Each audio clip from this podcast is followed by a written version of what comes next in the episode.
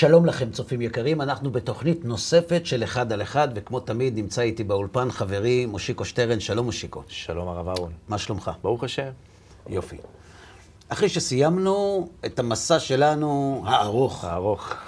בעקבות התורה שבעל פה, לגמרי. על מה נדבר היום? או-אה, אה, התלבטתי רבות. אתה תמיד שולח אותי לעשות שיעורי בית, אה, אבל החיים מזמנים את שיעורי הבית בעצמם.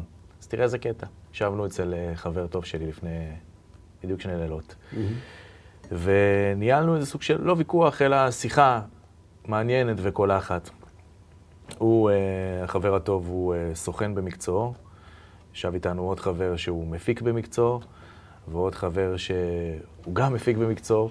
אה, כולנו ככה חיים את העולם העסקי, כולנו חיים את העולם הפנימי, וגם אה, למען האמת, אה, את כולם הצלחתי איכשהו אה, לאחד מתישהו לאיזה סיום מסכת שעשיתי או משהו, זאת אומרת, יש להם איזה נגיעה עם החיים הנוספים שלי, כן. נקרא לזה ככה. ותמיד מתעורר הוויכוח הזה, הוויכוח הזה על, תשמע, קודם כל תהיה בן אדם, לפני התורה, תראה את החרדים, הם לא דוגמה לכלום, כל מיני כאלה, אתה יודע, משפטים מאוד מאוד פומפוזיים וכאלה. ואז גם הגיעה איזה מין כותרת מאחד החברים שאמר לי, מה זאת אומרת יש אמת אחת? זאת האמת שלו, וזאת האמת שלו, וזאת האמת שלו, מה אתה רוצה ממנו? כל אחד והאמת שלו, ואני, אתה יודע, אה, בא ואומר, חבר'ה, אין דבר כזה אמת שלו, מה זה אמת שלו? אני יודע שיש אמת אחת, אני יודע שאחד ועוד אחד שווה שתיים, זאת המתמטיקה הפשוטה. ומשם נכנסנו לשיחה מאוד מאוד מעניינת וקולחת על המוסר. אה, ו... בתוך שצף השיחה גם נכנסנו לעול- לעולם הקורונה, והסיפור הגדול הזה הרי ידוע היום שיש כל מיני, אתה יודע, היום כשהרשת החברתית מציפה לנו כל מיני דברים שהם off mainstream, שהם לא בתוך החדשות הרגילות, לא רק אה, מספר אה, או מניין הקורבנות או מניין הנדבקים או כמה החלימו וכן הלאה, אלא גם כל מיני דיבורים אחרים, רואים חברי פרלמנט בכל מיני מדינות, מדינות בעולם, שאומרים, חבר'ה, הגזמתם, זה לא באמת זה, אתה יודע, כל מיני... אין קורונה. אין קורונה, יש קורונה, זה 5G, זה לא 5G, כל, הד... כל הדבר הזה. באמת בלבלציה מאוד מאוד גדולה בדבר הזה. אבל אתה כן מרגיש איזה סוג- של חוסר ביטחון בהנהגה העולמית. אני לא מדבר עכשיו פה בישראל, לא דיברתי חוסר חלילה... על- אמון. חוסר אמון, חוסר ביטחון, חוסר... אה, אה, אה, אתה, אתה לא באמת יודע האם אתה מובל נכון על ידי בני אנוש, שאין לך מושג מה האינטרס שלהם בסופו של דבר. ושם כן הגענו להסכמה. זאת אומרת, אה, כל עוד לא דיברנו על אה, עניינים של... אה, מחייבים. מחייבים. ממי קיבלנו את התורה ומה עושים איתה, אז uh, הכל בסדר. ופה אני רוצה לבוא ולבסס איתך עכשיו, יכול להיות שזאת תהיה סדרה, יכול להיות שאנחנו נצליח לעשות את זה בתוכנית, אני לא יודע. אבל מאוד מאוד מעניין אותי להבין, דרך התורה, דרך המקורות שלנו, דרך האוצר הגדול הזה שהעם היהודי קיבל, האם בכלל אנחנו יכולים היום להאמין בבני אדם שמנהלים אותנו בצורה כזו או אחרת? השאלה שלך מתחלקת לשניים. כן. א', האם אנשים יכולים לטעות? ב', האם אנשים הם אנשים אמיתיים? כי גם אם האנשים הם אמיתיים, והם נטולי נגיעות אישיות, והם אומרים לנו את כל האמת, הם מסוגלים לטעות. כלומר, יש כאן שני חלקים לשאלה. שאלה ראשונה, האם אפשר לסמוך על אנשים שיש להם כוח ביד, שהם אה, מבצעים את מה שטוב לנו, בלי נגיעות אישיות, או. ובלי חשבונות פרטיים, וגם אם כן, האם הם מחוסנים מטעות? עכשיו, אני נתקע כבר בהגדרה הראשונה, אוקיי. כי כולם דואגים לנו. זה מרתק, אבל כולם באמת, אני לא אומר את זה בציניות, כולם דואגים לנו, גם הקואליציה וגם האופוזיציה. כולם עושים את מה שהם עושים לטובת המדינה. נכנסים לקואליציה לטובת המדינה, ולא נכנסים לקואליציה לטובת המדינה. כלומר, כל מי שמבצע את הפעולות שהוא מבצע, אם זה בפוליטיקה, אם זה בכל תחום אחר, הוא מאמין שהוא עושה את זה לטובת המדינה. השאלה היא, האם יש טובת מדינה אחת, או שכל אחד מגדיר את טובת המדינה לפי הבנתו? או ששאלה נוספת שאני אעלה, האם אתה פה לא מפציץ בכף זכות? כאילו, יכול להיות מאוד שאנשים בוחרים קואליציה אופוזיציה מטובת ההנאה האישית שלהם, אתה יודע, ט- טכניקה, אסטרטגיה. זה, זה נכון, כי הם המדינה. אה, אוקיי. אז הטובה שלהם זו טובת המדינה. זה, זה, זה, אנשים יכולים להאמין בדבר כזה. אני אדם, נכס אסטרטגי למדינת ישראל, אם יהיה לי טוב, יהיה טוב למדינה. אוקיי. ככה מרגישים דיקטטורים. אז אני הייתי מבקש, קודם כל, לנקות את השולחן מהספק הראשון. האם אנחנו יכולים לקבוע טוב אחד, מוחלט, שכולם יסכימו עליו שהוא נכון, אחרי שנסכים שהוא נכון, נוכל לבדוק מי פועל למענו ומי פועל נגדו. אבל עד שלא הגדרנו את הטוב, האחד והנכון, איך אנחנו יכולים בכלל לדון על סוגיות של מוסר, על סוגיות של ערכים, על סוגיות של צדק? לא יודע, קשה לי, קשה לי ההגדרה הזו, כי אוקיי, נגיד אתה מדבר שם במדינת ישראל, אז באמת יש לנו כף זכות, כולנו פה, אתה יודע, באמת למטרה אחת, נקרא לזה ככה. אבל אני לא רואה את uh, קינג ג'ונג, איך שקוראים לו בצפון קוריאה, דואג לטובת המדינה. זה לא נראה ככה, לפחות מהצד. אה, כי אתה מערבי. אה. כי אתה לא מבין, כי קים ג'ונג און הוא המדינה. אז אם טוב לו ויש לו מספיק שוקולד, ואני לא רוצה להרחיב כי אני מסתובב לפעמים בעולם, אז זה טובת המדינה. זו טובת המדינה לפי תפיסתו, והוא באמת מאמין בזה. אנחנו צריכים לרדת לחיי היומיום שלנו. אוקיי. קודם כל תהיה בן אדם. למילים האלה, כי זה הרבה יותר פוגש אותנו מאשר קים ג'ונג און, בסדר? נכון. מדהים שאין אחד שלא יודע לצטט את דרך ארץ קדמה לתורה. זה... כי אין, אין, אין ציטוט כזה. אה. לא מופיע. לא. כתוב בחז"ל ש-26 דורות קדמה דרך ארץ לתורה. אבל לא כתוב ככה. דרך ארץ. דרך ארץ קדמה לתורה, זה כתוב בבית ספר על הפלקטים. נכון. כן, כן, יפה, הטמיעו לנו. כן. וחביב אדם שנברא בצלם. גם לא? מה? לא, זה כתוב. אה. אבל לא, על הפלקטים גם זה מופיע. אגב, הזמינו אותי פעם לאיזה פאנל, אמרו לי לבוא, אבל לא לדבר יהדות, וכשהגעתי ראיתי את הפלקט הזה, אז שאלתי אותם איך הם כותבים חביב אדם שנברא בצלם, ולי הם סותמים את הפה. בסדר? אז בואו בוא, בוא באמת נתחיל. אנחנו כחברה, אנחנו חיים יחד. אתה ואני, עזוב, בוא, בוא, בוא ניקח את שנינו. שנינו החברה, כן, בסדר? כן. אתה מייצג מגוון של אינטרסים אישיים שלך. אני מייצג מגוון אינטרסים אישיים שלי. ואנחנו בעלי אינטרסים שונים, אבל גם אנשים חושבים ומבינים שאם אנחנו רוצים, כל אחד מאיתנו לקדם את האינטרסים שלו, אנחנו צריכים לעשות שלום. כלומר, כל אחד מאיתנו צריך להגביל את הרצונות שלו כדי לאפשר לשני ליישם את הרצונות שלו, ולא להפריע לי ליישם את הרצונות שלי. אוקיי. כלומר, כל מערכת חברתית בנויה על איזה שהם קודים שמאפשרים לפרטים להתקיים, וההסכמה על הפרטים האלה שמגבילים אותנו, הופכים אותנו לכלל, כלומר לציבור. אנחנו ציבור שמסכים על דבר אחד. אבל אם אתה בוחן את ההסכמות האלה לעומקם, אתה מגלה שיש כאן משהו לא אמיתי. אני שואל אותך, יש ערך אחד שאפשר להצביע עליו ולומר, זה ערך נכון, זה ערך אמיתי, זה ערך ראוי, לא בגלל התועלת או הנזק שהוא גורם לחברה, אלא בגלל שהוא באמת נכון. ודאי, מה זה? מה? לא תרצח, לא תגנוב. לא, לא תרצח את מי? יפה, אתה נכנס פה לדקויות, בסדר, הבנתי. לא, זה לא דקויות, זה עבה מאוד. את מי לא תרצח? כן, ברור לי. כן, הרגת פעם יתושים? חשבת על זה שאתה עושה את זה שהילדים שלהם לא יראו אותם יותר? לא, אתה צוחק באולפן. זאת אומרת, יש לך איזה מנעד שלא תרצח, שקיבלת אותו בירושה, הוא חלק מהחברה שאתה חי בה. יש אנשים שבשבילם להרוג יתוש זה לא תרצח, הם יוצאים להפגנות, תופסים על תרנים של אוניות, כי לוקחים בעלי חיים באוניות, והם אומרים שזה... אה, איך, איך הם קוראים לזה? מסע המוות. כל אחד עם התפיסה שלו. יש ערך אחד שאפשר להסכים עליו, שאפשר להגיד, זה לא תגנוב?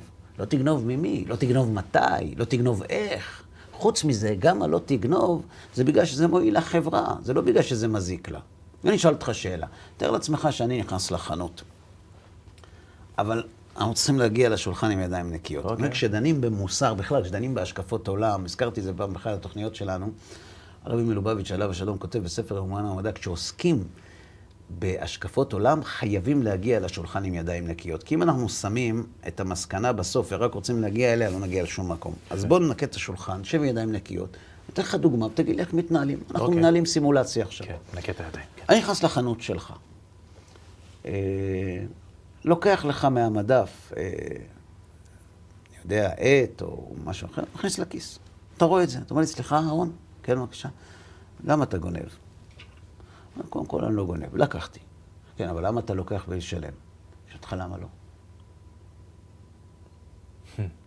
תענה לי, למה לא? מה זאת אומרת, סחורה שלי, שאני קניתי אותה, ואני מוכר אותה? אתה שלך. אתה נולדת עם זה? לא? לא. זאת אומרת, יום אחד הלכת לחנות אחרת, ולקחת משם ארגזים של עטים, לא עט אחד, ארגזים, ושמת אותם אצלך בחנות. אז אני עשיתי את אותו דבר. מה ההבדל בינינו? שאני שילמתי על זה. או, אתה אומר לי, תקשיב, אתה לא יכול להיכנס לחנות ולקחת משם ארגזים של עטים בלי שישימו לב. עכשיו, אם אתה לוקח ארגזים של עטים ושמים לב, ואתה לא לוחץ על הכפתור שמונע מהם לקרוא למשטרה, שקוראים לזה כסף, אז הם יקראו למשטרה, ואז המשטרה תעניש אותי, ואז לא יהיה לי שווה להביא את העטים אליי לחנות.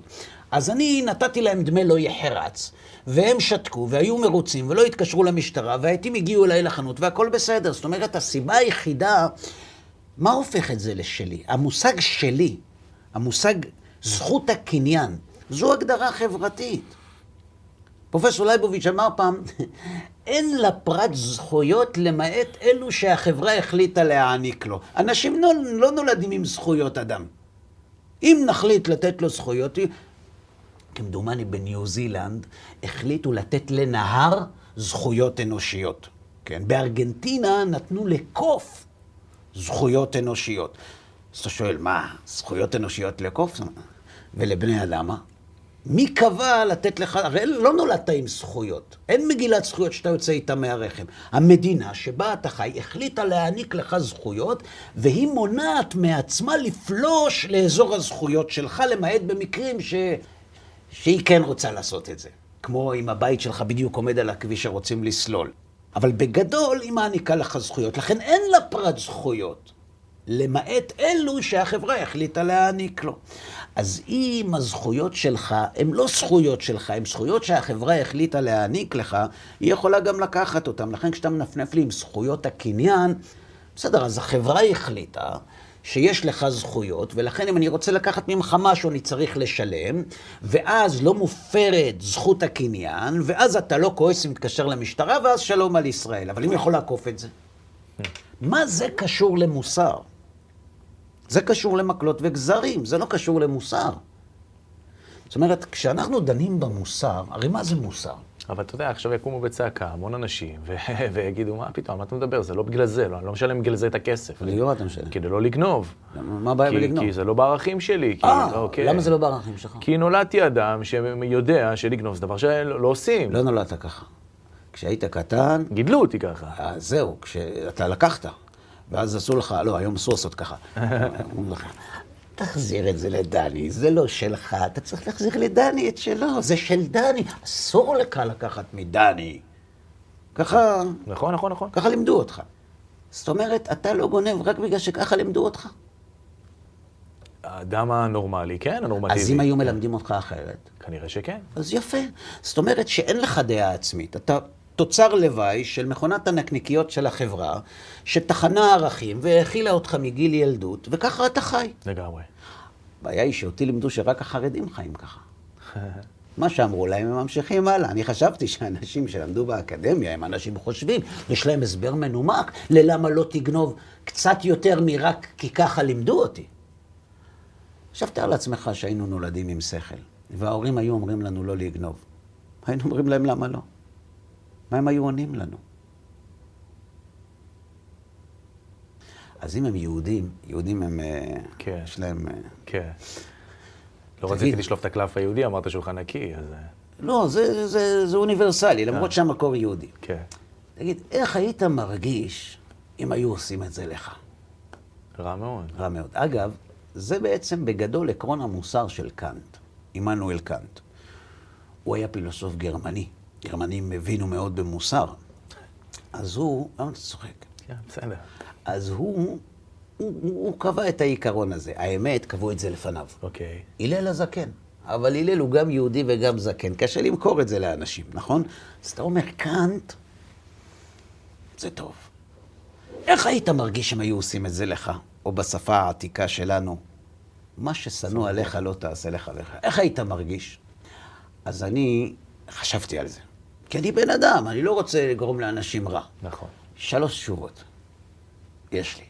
א', אם היו עושים את זה לך. זו מניפולציה רגשית.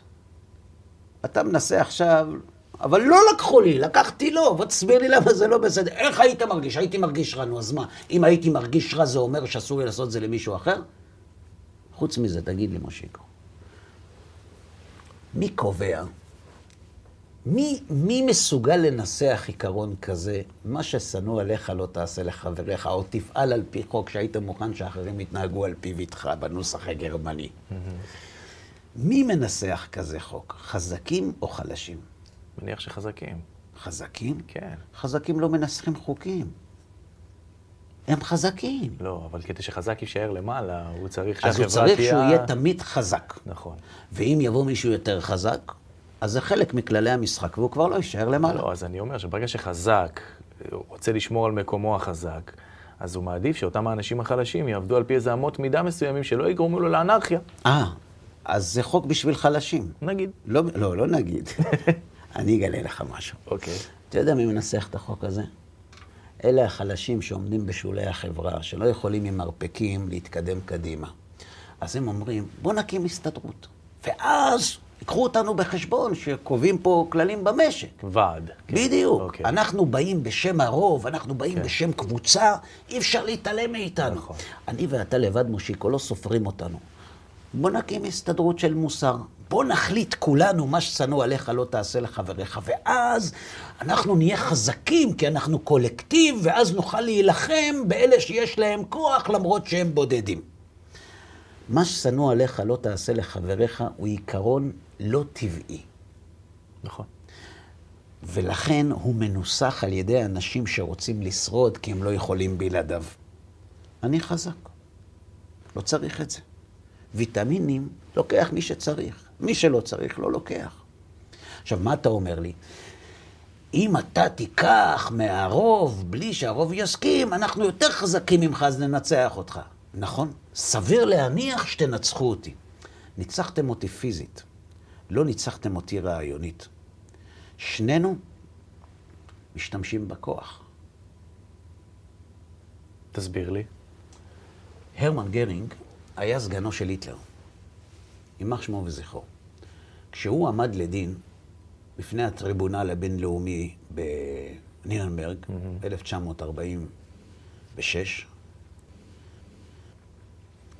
הוא כפר בסמכות בית המשפט לשפוט אותו. שאלו אותו למה. אז הוא אומר, כי, כי זה שאתם יושבים על כס השופטים, ואני עומד על דוכן הנאשמים, זה כי אתם הייתם יותר חזקים ואנחנו יותר חלשים. אבל אם אנחנו היינו יותר חזקים, אז אני- ואתם יותר חלשים, אתם הייתם עומדים על דוכן הנאשמים ואני הייתי יושב על כס השופט.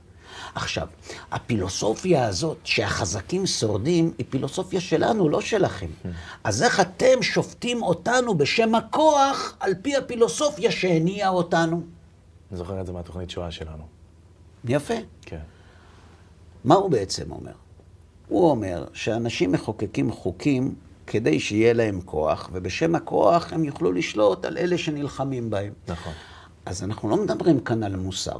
אתה אומר, אהרון, עזוב אותך מהפילוסופיה הזאת, לא מעניין אותי כל הסיפורים שלך. אנחנו התאחדנו, קבענו כללים, אנחנו חזקים, תנסה להתעסק איתנו. אז העברנו את זה עכשיו ממגרש המוסר לזירת האגרוף. מי שחזק, ינצח. עכשיו, אני מוכן לשנות את הערכים שלי. אני מוכן שיבוא מישהו ויגיד לי, למה הערכים שלי לא נכונים? למה הערכים שלו נכונים? או בוא ניקח את ה, מה שרגילים כל... דרך ארץ קדמה לתורה. למה? אני לא אומר שזה לא נכון. כן. אני שואל למה. אתה יודע למה אני שואל את זה? כי מי שאומר דרך ארץ קדמה לתורה, לוקח את העיקרון הזה מהתורה, שלה הוא רוצה להקדים את הדרך ארץ, ולהישאר שם. אז אני אומר, סליחה, למה דרך ארץ קדמה? אני דווקא חושב שתורה יותר חשובה מדרך ארץ. למה לא? למה להיות בן אדם זה יותר חשוב מלקיים מצוות? מי קבע את זה? אני יכול להגיד שתורה תעשה אותך בן אדם, ואז... זה בגלל שאתה אדם מאמין, כי אתה שומר מצוות וככה אתה חושב. אבל בוא ניקח בן אדם שלא חושב ככה. מה זה האקסיומות האלה, הנחות היסוד האלה? תהיה קודם כל בן אדם. למה? אין שום ערך שאפשר להצביע עליו ולהגיד, זה נכון, זה ראוי. אין דבר כזה. אנחנו עסוקים בהישרדות, אנחנו עסוקים בליהנות, אנחנו מחוקקים חוקים כדי שנוכל ליהנות יותר ולשלם פחות, וכך נוכל להעביר את החיים שלנו פחות או יותר בטוב ובנעימים. אז איך אתה מסביר את אותם האנשים שדווקא בימים של הישרדות, ברגעים הכי קשים, בלי יראת שמיים לצורך העניין, והיו כאלה, חסידי אומות העולם וכל מיני כאלה, מה, פעל, מה פעל אצלם? מה, מה, מה הצ'יפ הפנימי הזה שגורם להם להתעקש על המוסר הזה? האמונה שלהם שככה צריך לעשות. אמונה במה? אם הם לא אנשים מאמינים, נגיד, בקדוש ברוך הוא. הם מאמינים במוסר שהם מאמינים בו. הוא מאמין שחייו אינם שווים כאדם, mm-hmm. אם הוא יעמוד מנגד ויראה אדם אה, אה, זועק, משווע לעזרה, והוא יתעלם ממנו? מה שווים חיי? אז נגיד, אני מכיר את הטיעון הזה מהרבה חברים שלי שאומרים לי, עזוב רגע כוח עליון וזה, זה קרמה רעה. אתה עושה רע, חוזר אליך רע. מכיר את המשפט הזה? אה, כן. זה מיסטיקה. כן. בסדר, מי שמאמין במיסטיקה זה זכותו. אני מכיר הרבה אנשים שעשו רע וחזר אליהם רק טוב. זאת אומרת, אני לא יודע. רק בגלל זה לא הייתי מציע לבנות על הצ'יפ הזה. זה לא תמיד עובד. בשורה התחתונה, כולנו מבינים שהמושג כל אחד והאמת שלו הוא מצלצל יפה, אפשר גם להגיד אותו, אבל החברה מרשה לך לעשות רק את מה שהיא רוצה. Mm-hmm. זאת אומרת, אתה יכול להגיד כל מה שאתה רוצה, ולהאמין בכל מה שאתה רוצה, כל זמן שאתה לא פוגע בליבת החברה. למשל, יש חוק נגד הסתה. הסתה זה גזענות, הסתה, יש דברים שהחברה לא מאפשרת, יש גבולות לחופש הביטוי. נכון. למה? כי החברה אומרת, אנחנו מרשים לך לעשות הכל ולהגיד הכל, כל עוד זה עומד בקריטריונים שאנחנו קבענו. אז זה כל אחד והאמת שלו בהסכמת האמת של החברה. אין דבר כזה כל אחד והאמת שלו. כן. לכן בשורה התחתונה, באמת, המוסר זה בעצם מערכת זו מערכת של ערכים שמגבילה את הרצון שלנו ומכריחה אותנו לנתב ולהגביל את הרצון האינסופי שלנו על פי קריטריונים שהחברה קבעה, ולכן המוסר משתנה ממדינה למדינה. ומה רע בזה? לא אמרתי שזה רע. אוקיי. עכשיו אני אתקדם איתך הלאה. ומי קובע את הגבולות? את הערכים, את הגבולות, מי קובע? המדינה דמוקרטית. כן, כן. החברה. אוקיי. ו...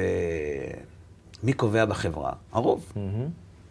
זאת אומרת, הרוב קובע. במדינה דמוקרטית, הרוב קובע מהם הערכים, מה חשוב, אנחנו רוצים לקדם את האג'נדה הזאת, זה מה שחשוב לנו, ומי שלא רוצה, שייסע ללוס אנג'לס, נכון? נכון.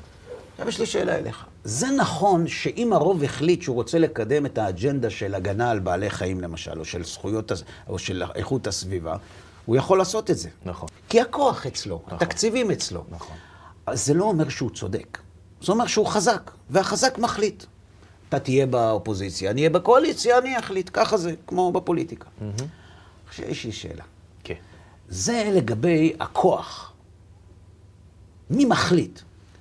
אבל השאלה, מי צודק? השאלה, אני אשאל אותך את זה ככה, הרוב יכול לטעות? ודאי.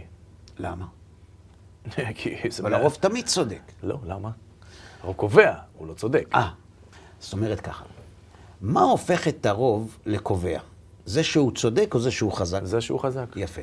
אם אחד לא צודק, ועוד אחד לא צודק, ועוד אחד לא צודק, ועוד אחד לא צודק, והם מתחברים ביחד, הם נהיים חזקים, הם לא נהיים צודקים. נכון. עכשיו יש לי שאלה. הדיון הוא תיאורטי בלבד. ברור.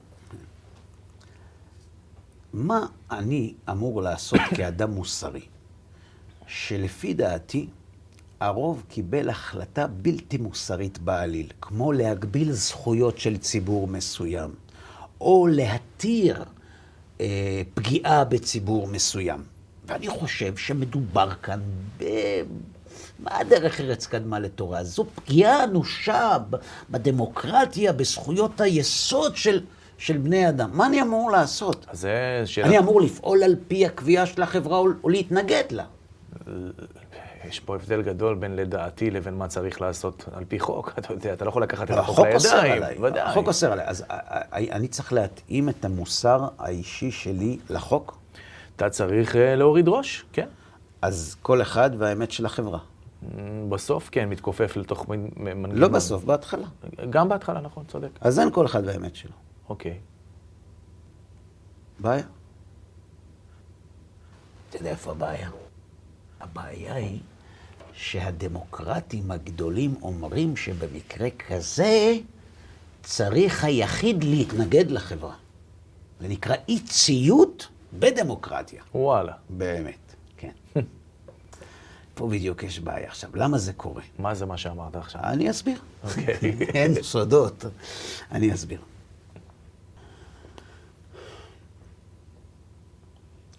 פרופסור מרים נאור הייתה נשיאת בית משפט העליון. אני שמעתי אותה אומרת לפחות שלוש פעמים, אל תפוס אותי במילה, אבל זה כמעט מה שהיא אמרה. הציבור טועה לחשוב שכשהרוב מחליט החלטה זו החלטה דמוקרטית. זה לא נכון. כדי שההחלטה תהיה דמוקרטית, לא מספיק שהרוב יחליט אותה, צריך שהיא גם לא תדרוס את זכויות המיעוט. כי אם היא זוחצת את זכויות המיעוט, גם אם הרוב החליט, זו לא החלטה דמוקרטית. שתי שאלות בדבר. האם הקביעה של פרופסור מרים נאור היא קביעה של יחיד או של רבים? יחיד. יחיד. שתיים, האם הפרשנות שהיא מעניקה להגדרה מה זו דמוקרטיה מקובלת על כולם? ודאי שלא. ודאי שלא. כלומר, יש כאן מישהו שהוא בר סמכה מבחינה משפטית, כן.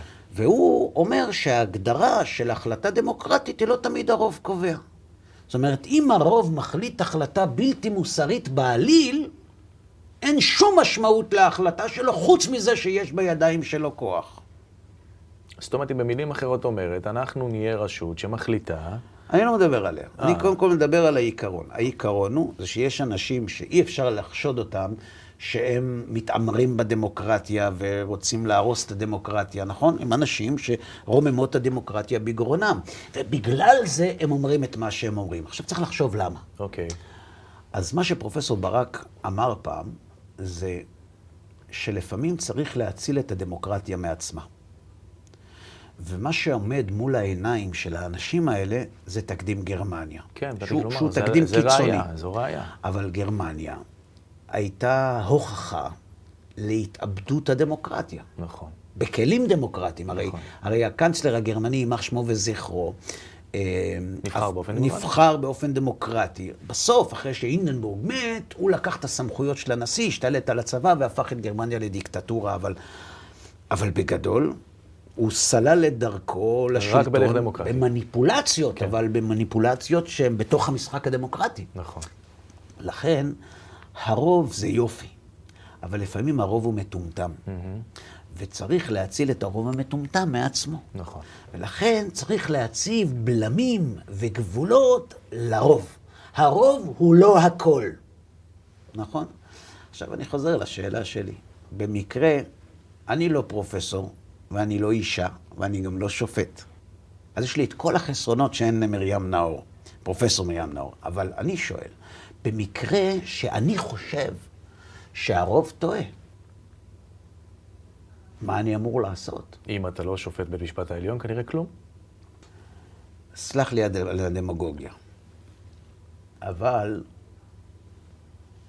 מה יקרה אם הסבתא שלי, שהיא, עליה השלום, הייתה ניצולת שואה, הייתה עומדת מול השכן שבא לעזור לה, והיא הייתה אומרת לו, תציל אותי. והוא היה אומר לה, אני לא יכול. אני אדם מוסרי. אני חושב שמה שעושים ליהודים זה עוול, זה פשע, יעמידו אותם בסוף לדין. אבל אני שומר חוק, והמצפון שלי צריך להיות מוגבל במסגרת החוק, ולכן אני לא יכול להציל אותך. אנחנו לוקחים את הילדים שלנו ליער ביד ושם כדי להראות להם אנשים שבגדו במדינתם בזמן מלחמה, שזה בגידה ברמה הגבוהה ביותר, ופעלו בניגוד לחוק כדי. בצורה מפורשת כדי להציל את אויבי המדינה. זה בוגדים לכל דבר. רק שהם הצילו אותנו. אז הם חסידי אומות העולם. וכל אחד מהם, אין לי ספק שהקדוש ברוך הוא משלם לו בלי סוף על מה שהוא עשה. כי זה לא פשוט.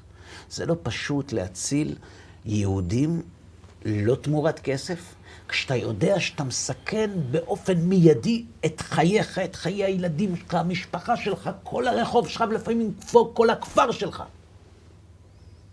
אנחנו היינו עושים את זה? לא בטוח. לא בטוח. והם עשו את זה. אבל אם אתה מוציא את האינטרס הפרטי שלנו כיהודים, אלה בוגדים. במדינתם בוודאי, באותו רגע בוודאי, בהנהגה שלהם בוודאי. מה זה באותו רגע? הם בוגדים, הם כן. פעלו בניגוד לחוק. כן, כן. עכשיו, איך אתה יכול לקחת אותי ולהגיד לי שהם גיבורים, כשממני אתה דורש ליישר קו עם, ה... עם הנורמות של הרוב? אז נכון, ברוך השם, אנחנו חיים במדינה דמוקרטית, חס וחלילה להשוות בין הטמא והמסואב לטהור. אין ויכוח. אני מדבר איתך תיאורטית. מה, על, על איזה בסיס אנחנו מניחים את המוסר שלנו? אתה שאלת אותי בתחילת ההרצאה, איך אנחנו יכולים לסמוך על המנהיגים שלנו? אתה יודע,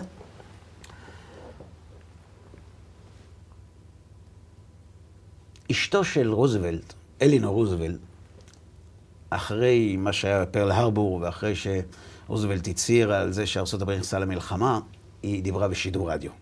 והיא אמרה שארצות הברית יצאה למלחמה כדי להגן על הטוב האנושי העליון, ועל הערכים האנושיים העליונים, שהיא נתינת כוס חלב לכל ילד בכל מקום בעולם, ללא הבדל גזע, לאום, דת או מעמד.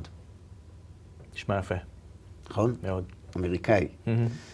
אדולף היטלר, יימח שמו וזכרו, אמר לאימהות הגרמניות שהחיילים יוצאים לחזית כדי להגן על הטוב האנושי העליון ועל הערכים האנושיים הנעלים שהם שלטון הגזע הארי בעולם.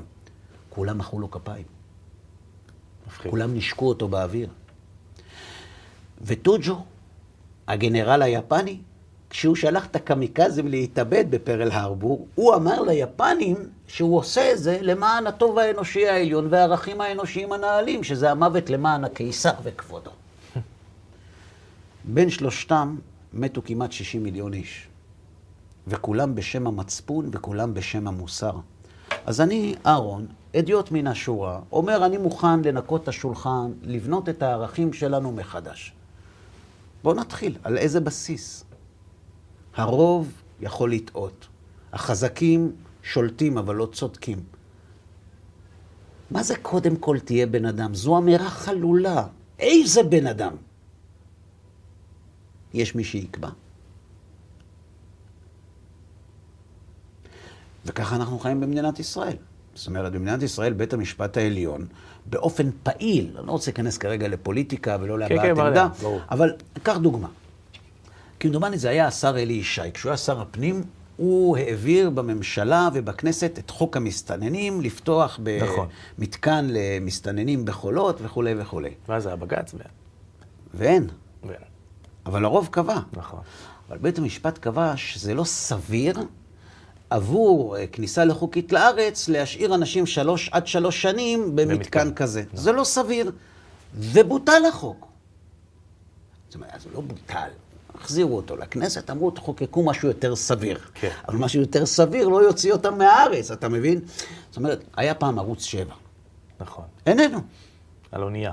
כן, כאילו על אונייה. כן.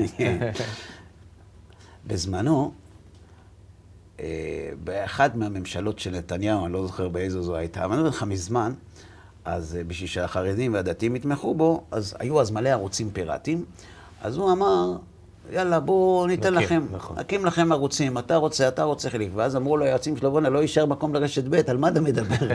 אז הוא אמר לו, לא, לא, לא, לא כל אחד. אחד לחרדים, אחד לדתיים הלאומיים. בסדר? אבל אז התעוררה הבעיה, זה צריך לעשות מכרז, זה לא יעמוד במבחן בג"ץ. מה, אחד מחלקים ככה מתנות, תופינים? אז תפרו מכרז. בדקו, בדקו, בדקו, ערוץ חרדי אחד ורדיו אה, עשר, וערוץ 7, היו שני ערוצים, אחד חרדי ואחד דתי, ששניהם עמדו באיזה שהם קריטריונים. אוקיי. Okay. אז קבעו שכל מי שמשדר מעל חמש שנים, יקבל אישור. כל מי שהפר את החוק מעל חמש כן, שנים... אם אתה עבריין קטן, לא. לא- אנחנו לא סופרים אותך. זה הגיע לבית המשפט. לא. זה בוטל. ודאי. הגיוני גם, אבל הרוב קבע. כן. לא סביר. זאת אומרת, אגב, בתוך בית משפט העליון, היום יש שופטים שמושג הסבירות זר להם לגמרי, בלי להזכיר שמות. זאת אומרת, יש כאן בעיה. יש לנו חברה, היא חייבת להתקיים. בשביל שתתקיים, כל אחד צריך לכבוש את הרצון שלו. בשביל לכבוש את הרצון שלו צריך ערכים שעל בסיסם החברה תחנך אותנו לעמוד בקריטריונים. ואם אנחנו בודקים קצת לעומק, אנחנו מגלים שאין שום מכנה משותף ערכי לאף אחד מהערכים האלה. אז אני מוכן, בוא, בוא אתה תטיף לי מהם הערכים הנכונים. אף אחד לא יכול לעשות את זה. נכון, אף אחד לא יכול לעשות את זה. נכון. אני אתן לך דוגמה. משהו שבעיניי הוא עיוות, הוא עיוות בלתי נתפס. לא מבין איך אנשים יכולים לחשוב שהם אנשים מוסריים. יש את הסוגיה הזאת של בעלי חיים. צער בעלי חיים וזה. טוב, יש כאלה שמאמינים שהתורה היא בכלל צמחונית, ומביאים הוכחות מהתורה שהתורה היא צמחונית. זה לגמרי מדהים. גאוני. אבל עזוב את זה. האנשים האלה, שנלחמים בעד זכויות בעלי חיים, בסדר, אתה מאמין בזה, תילחם, אין לי בעיה. אבל הצורה, לא כולם, אבל הצורה האלימה של חלק מהם כלפי בני אדם אחרים, המילים הקשות. יש לי סדרה ב, ב, בערוץ, ביוטיוב, לא אנחנו לא חיות, ששם לקחנו את, לא את כל, אבל הרבה מאוד מקורות שמשתמשים בהם. אני, אין לי בעיה, אתה רוצה להיות צמחוני? תהיה צמחוני. אין לי בעיה, אתה רוצה להיות צמחוני? תהיה צמחוני. איפה הבעיה שלי מתחילה? כשאתה אומר שלאכול בשר זה לא מוסרי, והבעיה גדלה לממדים כשאתה אומר שהתורה אומרת שזה לא מוסרי. שם זה בכלל הכל מתפרק לי. אז לקחתי, לא יודע, כמה מקורות. מהמקורות, והתחלנו לבדוק מקור-מקור שהם מביאים. טוב, אז יש מקורות שהם חלקיים, יש מקורות שהם בכלל לא מדויקים, לא משנה. יש אנשים שכותבים לי, חבל לך על הזמן. מילות שטנה שאין לך מושג בכלל. הכל בשם אהבתם לחיות. ואני שואל את עצמי, לא, לא, לא עונה, בסדר, אני שואל את עצמי, כאילו, טוב, אז לפחות אני חיה. דבר אליי כמו חיה, מה, אתה מדבר אליי כמו בן אדם? חוסר הפרופורציות. כן. הדרישה שלנו מאחרים להיות מוסריים היא בדרך כלל על פי הערכים שלנו. ואם אנחנו רוצים לנסח ערכים רק על הבסיס החברתי, אנחנו בעיה קשה. כי אין באמת ערכים שאפשר להסכים עליהם שהם ערכים אמיתיים. כי אם הערכים נקבעים לפי הצרכים של החברה, צרכים משתנים, ולכן גם ערכים משתנים. ומה שהיה אסור אתמול מותר היום, ומה שמותר היום יכול להיות אסור מחר. אז על בסיס איזה מוסר אני אמור לבנות את הערכים שלי? אני צריך כל בוקר להתעדכן? אני צריך כל בוקר לקום ולשאול את עצמי, רגע, האם המוסר שלי עדיין רלוונטי או שצריך לעדכן אותו?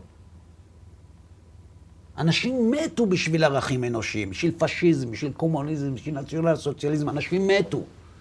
אין, זה לא קיים היום. בשביל מה הם מתו? אז כשאנשים אומרים לך, שמע, קודם כל תהיה בן אדם, עזוב אותך מהחרדים, אז החרדים הם בכלל לא הנושא. עזוב, אין חרדים בעולם. לא קיים. אנחנו עכשיו יושבים ודנים מהם הערכים הנכונים. מצד אחד, אני מת להגיד לך, אוקיי, בתורה אני מבין מה הערכים עזוב אותי, אל אל תערב את אמרנו, התורה. נכון, אמרנו שלך נקי, אבל, לא, אנחנו נערב אותה, אבל לא עכשיו. לי, בסדר. אני לא יודע אם זה הזמן לעשות את זה, אבל אתה יודע, גם בתור, אם אנחנו ניכנס לתוך נבחי הסיפורים מהתנ"ך וזה, אז גם שם השמדנו עמים, נכנסנו לארץ ישראל, עשינו כיבושים קשים מאוד. אז זה אנשים טוענים, אחרי שאתה אומר להם שליהדות יש מוסר משלה, אז מה עם מחיית עמלק, לא תחיי כל נשמה, בין אחרי לשבת סוקלים אותו, איזה מין מוסר יש כאן, בסדר. פרה פרה. כן, גם בזה אפשר לטפל. אבל קודם כל, אנחנו צריכים לבדוק האם יש אלטרנטיבה. אתה לא רוצה את המוסר של התורה, בסדר, מה האלטרנטיבה שלך? אין לך אלטרנטיבה מוסרית.